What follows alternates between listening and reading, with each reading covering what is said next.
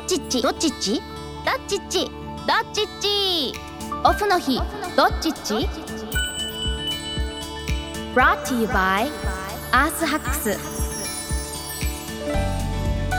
多忙な毎日を過ごすあの人のオフの日の過ごし方を紐解きながら時々デカボ目線の褒めが入るトークプログラム「オフの日どっちっちアーサックスの関根澄人と」 JWAVE ナビゲーターの武藤千春ですよろしくお願いしますよろしくお願いいたします。さあ最近は関根さんいかがですかそうですね。やっぱあの年が明けたというところで1月やっぱ急に寒くねえよりなってきたなというところで、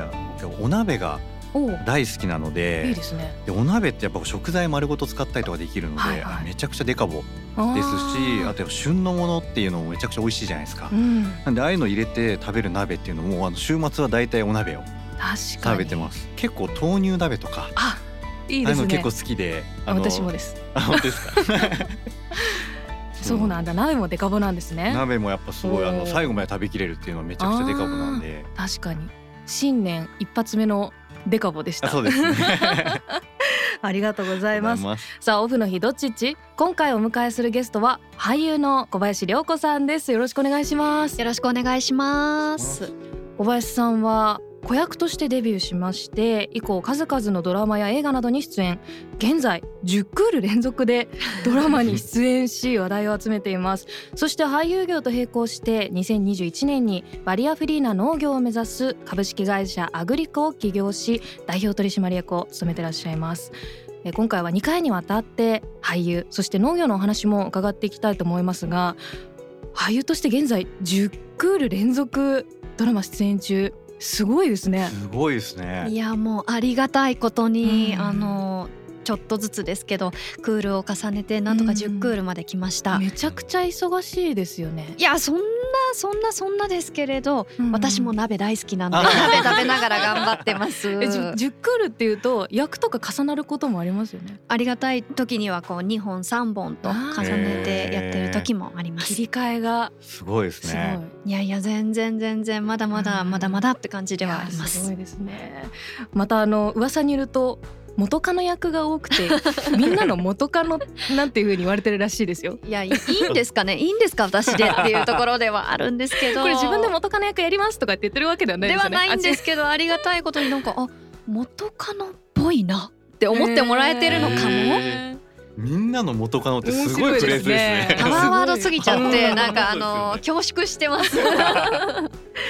そんな小林涼子さんに2回にわたっていろいろなお話を伺っていきますが、トークの中で少しでもデカボを意識したアクションがあった時、僕の方でですねこのデカボタンデカボというのがありましていろんなですねデカボがあるんですが可愛いこれをですねどんどん押していければと思うんですがうんうんちなみに小林さんデカボって聞いたことはありますか聞いたことはあるんですけど詳しく教えてもらってもいいですか。はいですあのデカボというのはですね脱炭素というのを英語で言うとデカーボナイゼーションという言い方するんですけどその頭文字デカボっっていうのを取ったものになります。でなんでこれをわざわざですね例えばエコとかエシカルとかうんうんうんもうすでにいろんな言葉があるのに作ったかというところで言いますと僕らの中でやっぱちょっとエシカルとかサステナブルって言われると少しこう無理しなきゃいけないなとか。あのちょっとこう意識高い系みたいなことを思う人も結構いたりとかする中で僕らこうデカボというのはあのできるだけ無理なく楽しく実は環境にいいものと実は脱炭素につながっているものっていうのをどんどん褒めていくような形で,、で僕らがやってるサービスもデカボスコアとうかんデカボチャレンジとかデカボメディアみたいなあのいきなりサステナブルですっていうことよりは実は楽しいことの中に隠れている環境にいいことっていうものをですねどんどんこう見つけてそれをこう価値化していこうってやってるんですけど今日のラジオの中でもですね、小林さんのお話いろいろ聞きながら、い実は環境にいいみたいのを僕がですね見つけた瞬間にこのボタンを押させていただいてそういうことえにこなっておれりいっます。ぱい聞きたいな。でも本当にあの皆さんゲストの方めちゃくちゃ関根さんにあのうん褒められてるんで今日はもう多分たくさん褒められてはい気持ちよく帰っていただけるんじゃないかなと特に小林さん農業とかやられてるかそらもうめデっちカゃボまみれなデカボありそうですよね。えーもう頑張ります。あいやいやいやいや別に頑張んなくていいんですよねそう。そっか楽しくねうん楽楽ししくくいきたいと思いま楽す。しく無理なくお願いします。はい。さあオフの日どっちっちでは毎回ゲストの方にオフの日にまつわる5つの質問に答えてもらうところからスタートします小林さん準備はよろしいですかはいさあでは早速行ってみましょ五つの質問どっちっちう辛党派甘党派甘党お風呂は浸かる派シャワー派浸かる派マイカー派電車派マイカー派朝ごはんは和食派洋食派和食派古着派お乳派古着派どっちっちありがとうございますさあでは早速気になるポイント深掘りしていきたいと思います小林涼子さん甘党そうなんですよ、アンケートであの糖分必須とびっくりマークもついて書かれてました がうんうんもうかなり大好きもう毎日何かしらの甘いものを食べているへーしさっきもなんかちょっと食べてた なんだ何食べたんえですかちなみにさっきドライフルーツ食べてました、えーーあー甘いものっていうとなんかいろいろフルーツとかうんうん例えばチョコレートクッキーとかありますけどどんなものを本当は一番好きなのはクッキへえへーだけどうんこの時間なと思うと欲しいもにしたりとかへードライフルーツにしたりとかしてます褒デカボ早速められたー実はそのやっぱ干し芋はいとかはもう本当に無理なですねいろんな他のものを入れるというよりは干し芋そのままの素材のままをですねその干して食べてるみたいなところで言うと、やっぱそれも新しいこう、えっと、干しなんですか芋の食べ方みたいなところで言うと、そういうふうにちゃんとあの食べ方を工夫して食べることって実は他のものを、えうんうー、ん工程も少ないですし、CO2 削減にもすごいつながったりしてるので、やっぱぱああいうものをですね、まあ、ドライフルーツとかももうドライにさせて長持ちさせて食べたりとかっていうのもありあんますぽし、柿とかもそういうのはですねすごい実はあの CO2 削減にもつながってるのでおーめちゃくちゃいいですね。ヘルシーで痩せながそうでらすね体にもよくって地球にもいいそうですいいですね、うんちょっとドライフルーツ率増やし ます体調管理とかもやっぱ気にされながらその食べるスイーツを選んでるんですかいやーそういうわけではないんですけど、うんあのすぐお腹空いちゃうんですよ、うんあのーもう本当に食いしん坊でしていいことですよ ねでもうんうん 甘いもの食べたいってしょっちゅう思うんで、あのスイーツを食べ過ぎてしまわないようにちょいちょい間にあのー挟んでるみたいなうん言い訳みたいになっちゃった、でもドライフルーツとかもねいいいですよやねそうですねすごいいいと思います、うんそうですねあのー美味しいですよねそうですよね単純にもう芋ってこんなに甘くなるんだとうんうんか、確かにお砂糖とかを使ってないねうん先ほどおっしゃってましたうんけはど、い自然のものってこんなに美味しいんだって、干しただけなのにそうですね驚きますいやもうめちゃデカボですねうんそこまで感じられてるのがまたいや素晴らしいですね 他にはなんか褒められてるそう思い ますなんか他にはよく食べるのありますか今最近だとあのバレンタインのねシーズンになってきたので、あーうんいろんなところが限定スイーツ出してますね、自分用にいいと私もあの確保したものもいくつかうん見たりとえーか、結構毎年じゃあこのシーズンチェックするんですかめっちゃシーズン追ってま す、えもう楽しいまあ旬のものっていう意味で言うと、うんうんうんお野菜とかもそうですけど、はいスイーツもやっぱりこあうそうですそねれに合わせてうんうんうんうんきますね、今だといちごのスイーツすごく多いじゃないですかいいですねうわーい褒められたいちごもねいろいろ種類あって、うん種類違うだけで全然味わいも違うから楽しいですよねそうですねね びっくりしません同じいちごっていう品種の中うんにどれだけあるんだろうって、いちごって一個じゃないんだと思いますよ ね最近のいちご狩りっていちごの品種によってあーこれとこれが食べられますって農園さんが言ってらっしゃったりとかして、へーそんなみんな品種で選びに行くのあーストロベリーピッキングっていうんじゃなくてはいはいはいピッキングする種類までこう確かにへー狙いに行くあーとちおとめですとかここから先になるとこういったあの甘おになりますとうか。んあの白いちごになりますとか、うん結構変わっていくのもまた楽しいなって確かにだからちょっと遠出して出かけて大きい農園とか行くとすごい種類ありますもんそうねう三四種類食べ比べができますとか、同じ農園の中でってことそうなんですよへえ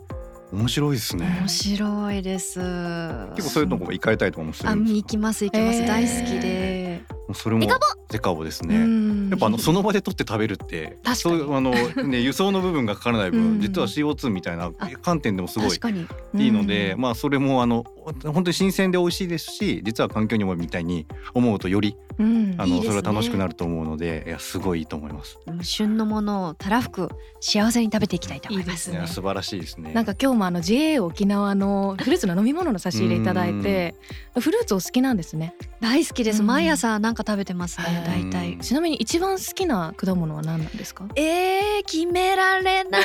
難しいもうでも結構マニアックなとこまで食べてそうですもんね。ああの選果場に行って選別されている果物の中でも跳ねられた桃とかの、まあ、ちょっと傷があるものでうもん品質に問題はないものみたいなものを車いっぱいに買ってきて、ね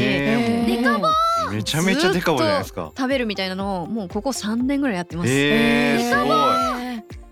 もったいないですもんい。ね。いやもったいないしもったいないです味よね変わらないのに美味しいんですよ。うんうんうんうでん安いし、うんうんうん傷ついてなくてもちょっと小さいとかちょっと大きいでも跳ねられちゃいますもんね。あとちょっと黄色いとかう、んそういったあの問題は全くないんですうん味には、うんだからあのそういった果物をあのレスキューできるといいなと思うっんて、特に桃はですね行ってます。えうん。ーデカボおーいいですうね。ん、桃ってデリケートだから結は構い戦果もね、あのシビアなので、うん跳ねられてる桃も結構あるなっていそううですよね行くと初めて知ったりしうて、んだから本当いちご狩りもそうだうんうんしうん選果場行くのもそうだけど小林さんめちゃくちゃあの産地まで確かに。足を運びまくってますよいやね。どんだけ食いしん坊なんいだやよいやもうめっちて感じゃですくちゃ素晴らしいですうんねで。も単純にやっぱ取れたてのものは美味しいですもんね。美味しいですね地球に優しいもあるけど。ううんん、いや面白いなそう。フルーツでこんだけ話実広はがあとる。クッキーの話先ほどああはいりはいましたけど、あの僕らやってるですねサービスの一つにデカボスコアとはいい、うのがありましてこれあの例えば商品とかうんうんサービスとかで例えばラストのにつながるとかうん環境にいいことをしてることをどのぐらいはいそれが少なくなってるのかって、結構数字で分かった方が分かりやすいよねっていうのがあるのでうんあのそれが実はどのぐらい CO2 削減に貢献してるかっていうのを何パーセントオフで示すというのをですね実は僕らやってるんですけどその中で実はこのビーガンのクッキーがありまして、これあのオブゴベーカーさんという会社さんのですねクッキーなんですけどもともとはアレルギーをこう気にする方のためにというのでバターとか卵とかあのチョコレートとかもあのミルクとかを使わないようにえみたいなことをですねあのやっている会社さんなんですけど、はいまあ、そういうあの、えっと、アレルギーフリーにするためにやってることが実は CO2 削減にもすごい貢献していて。ー80%も実は CO2 が削減できてるみたいな、うんうんそういうのもあの美味しいしであうのん体にもあの気を使ってるし、しかも環境にもいいみたいなそういうものもあるのででも結構大きくてしっかりしてますよね。そうなんです、うんしかも味もですねすごい甘くて美味しいい。や美味しいですよね。えーなんかミルクとか入ってないって思えないぐらうんうんいうん結構味濃厚だし、食べ食べ応え満足感すごいありますよね。私好きなクッキーが結構ザクザクしたしっかりしたクッキーが好きなんはいですよ。はいはいはい。見るからにこう、しっかりしてて、うんうんうん美味しそう。あの私たちぜひ後で食べてみてください。ねめちだゃっくちゃてるみたいになっちゃった。美味しいですすよねみません、楽しみです。はいさあでは続いての質問。お風呂は浸かる派。 はい、頻度で言うとどのくらい使ってます？夏とかはね、ちょっと暑いしなとか思っちゃうんですけど、うん今の時期は週2、3は浸かるようにはしてまうす。んお風呂使ってる間はなんかこう、なんかやったりするんですか？なんかね入浴剤を入れて、ゆっくりと香りを嗅ぎながらあとはもう無になるひたすら無になるっていうのをやっていてでも無になろうとしても結局のところいろんなことを考えちゃうんですよね。うんあの今やってるプロジェクトのことだったりとか台本のことだったりとか、うんでもそこでわーっとこう吐き出していくと結果としてこう流れていくような感じがし。うんて、確かに小林さんね先ほどの話もあって10クール連続やってて確かに。役も重なってしかもご自身の会社のこともあってっていうともうずっとなんか考えてますもんね多分起きてる間って。そうですね、うんうんうんうん無理やりにでも意識的にその考えない時間を作らないとっていうのが結構やっぱお風呂がぴったりなんですかね。ついあの他のとこにいるとスマホ触っちゃったり仕事をしちゃったりなんか読んじゃったり、うん話しちゃったりするんですけどあのお風呂って何もできないうんからうんうんうん何もできないことを利用して何もしないことをするっていうああー本当に考えるだけの時間を取りたい時うに、んあの作用してるんじゃないかなうまく。いやいいですね。結構長く入られるんですか。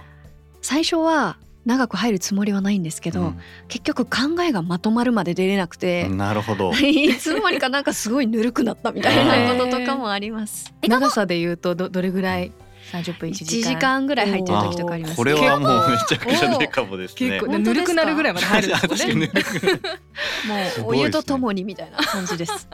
結構ねあのシャワーかお湯かみたいな、はいあのお風呂足すかみたいなどっちがまあデカボかみたいな話もあるんですけど、うんうんうんうんただやっぱりその、えっと、お湯にゆっくり入って体をしっかり温めるっていうのはですねすごいあのその後の体の温かい時間みたいなものにも確かに影響があるので、はいやっぱそれをしっかり入っていただくことは実はあのデカボにつながるというのはあるので、あの長く入るつもりなくて入ってしまった時とかに逆にでもこれって環境にはいいんだって いう捉え方をしてもらうとかはすごいいいと思います。なんかそう考えるとちょっといいことした感がありますね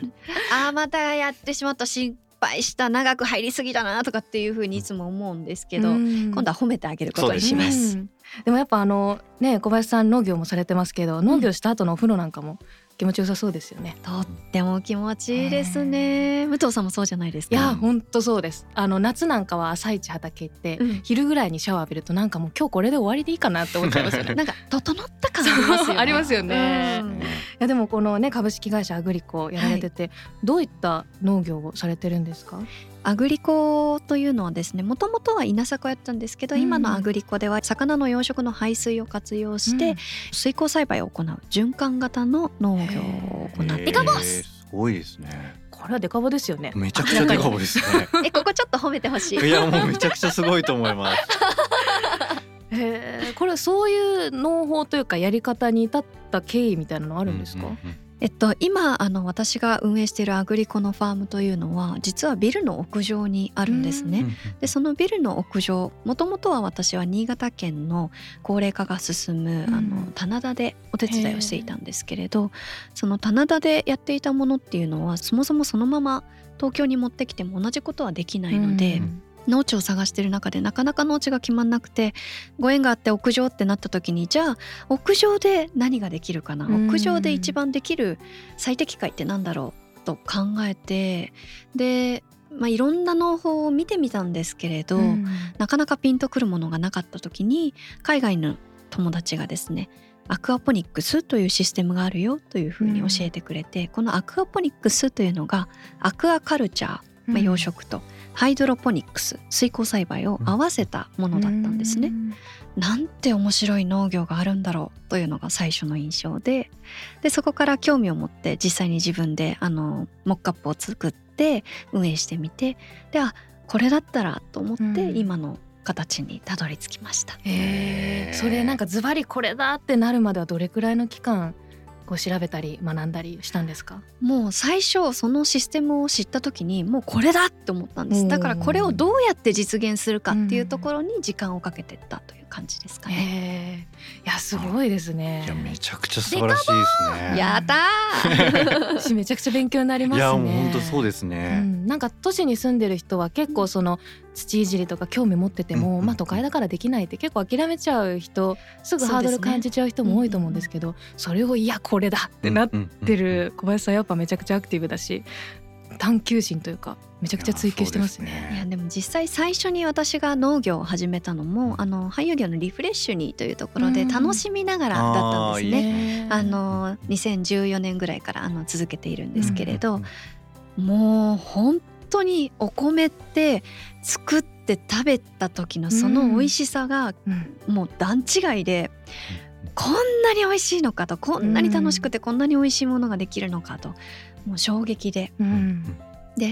それをこう皆さんにも知ってほしいなというところもあったので、なんかこうその切り口を都会に持てないかなというところもあって、うん今のやり方はとってもぴったりだったんです。デカボえー素晴らしいですね。しやかっぱもお米のその作るところで言うと武藤さんもやっぱ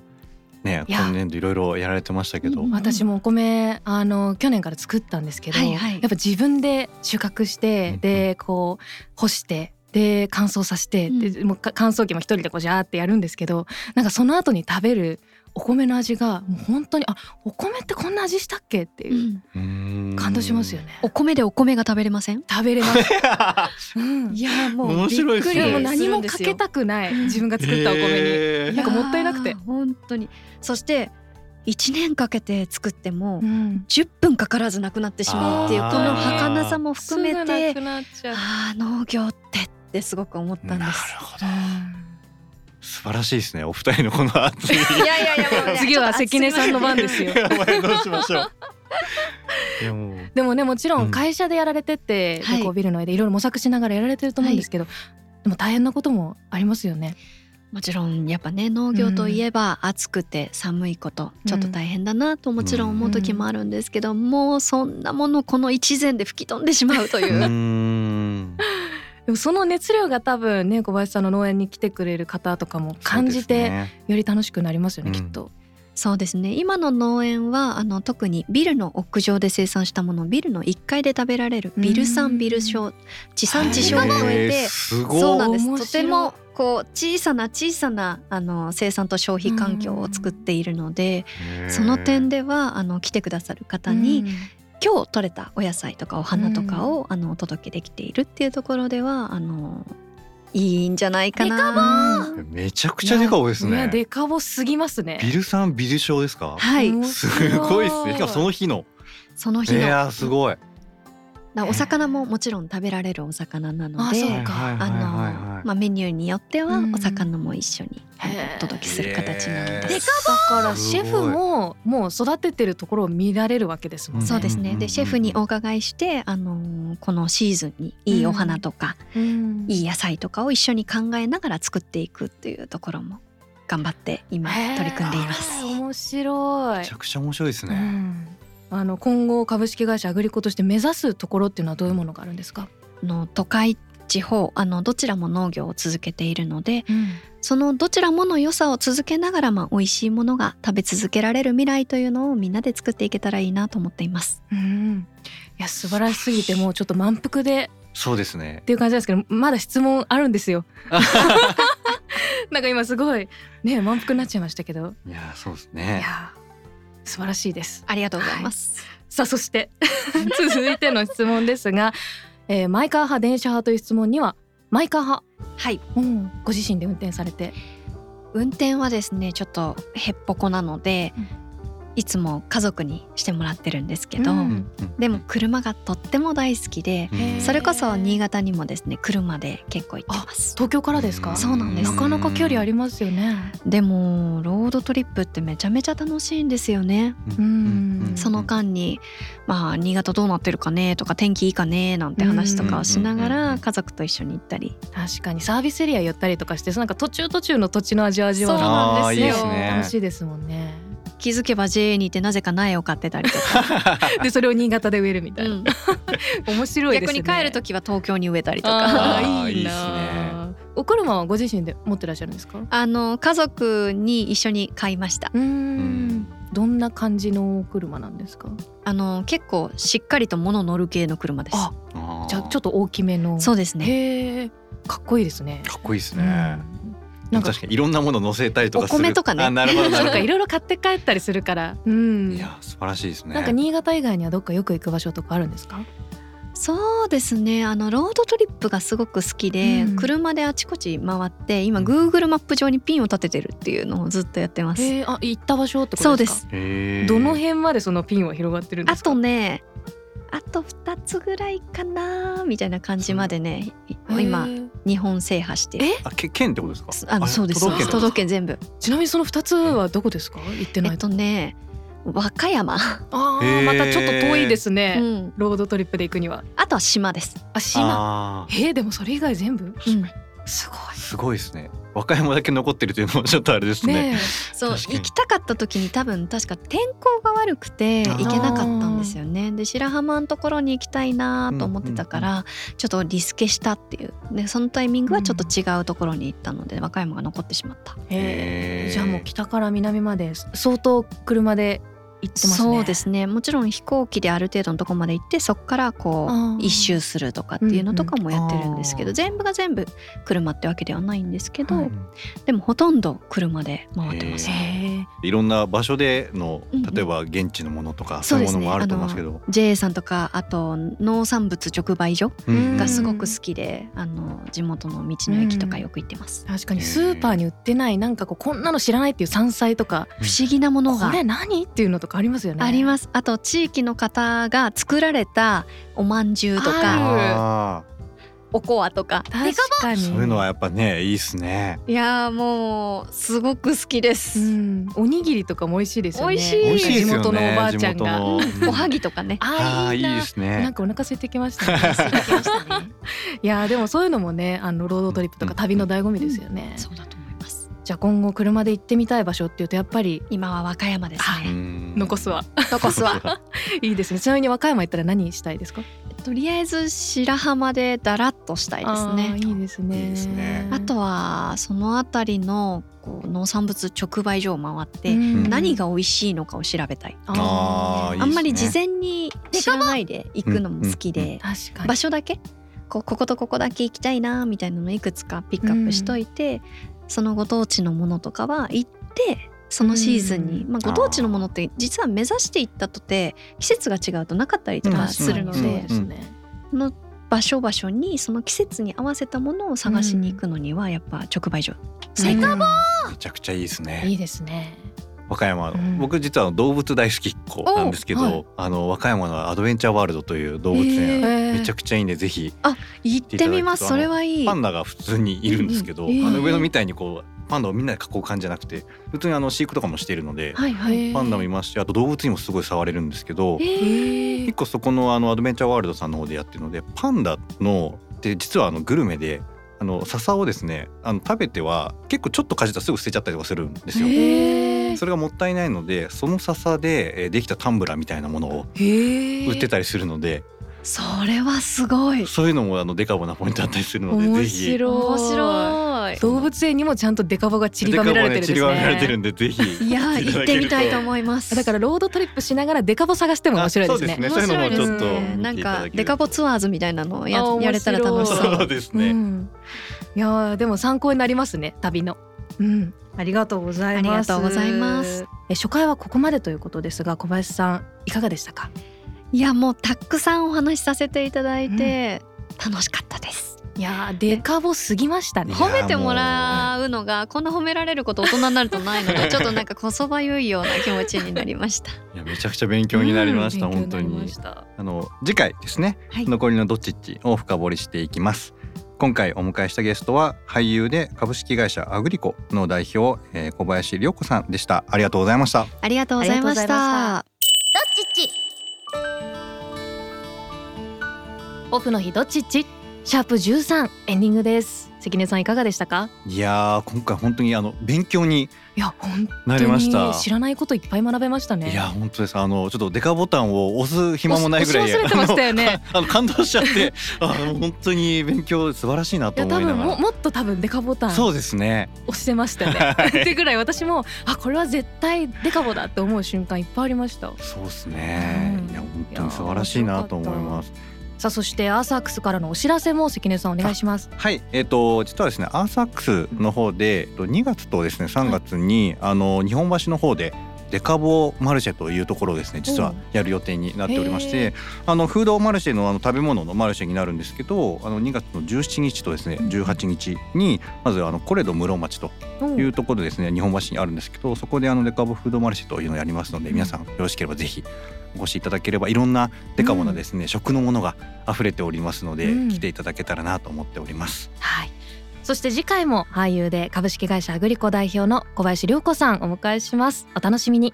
ここまでのお相手は武藤千春とアサックス関根澄人でした。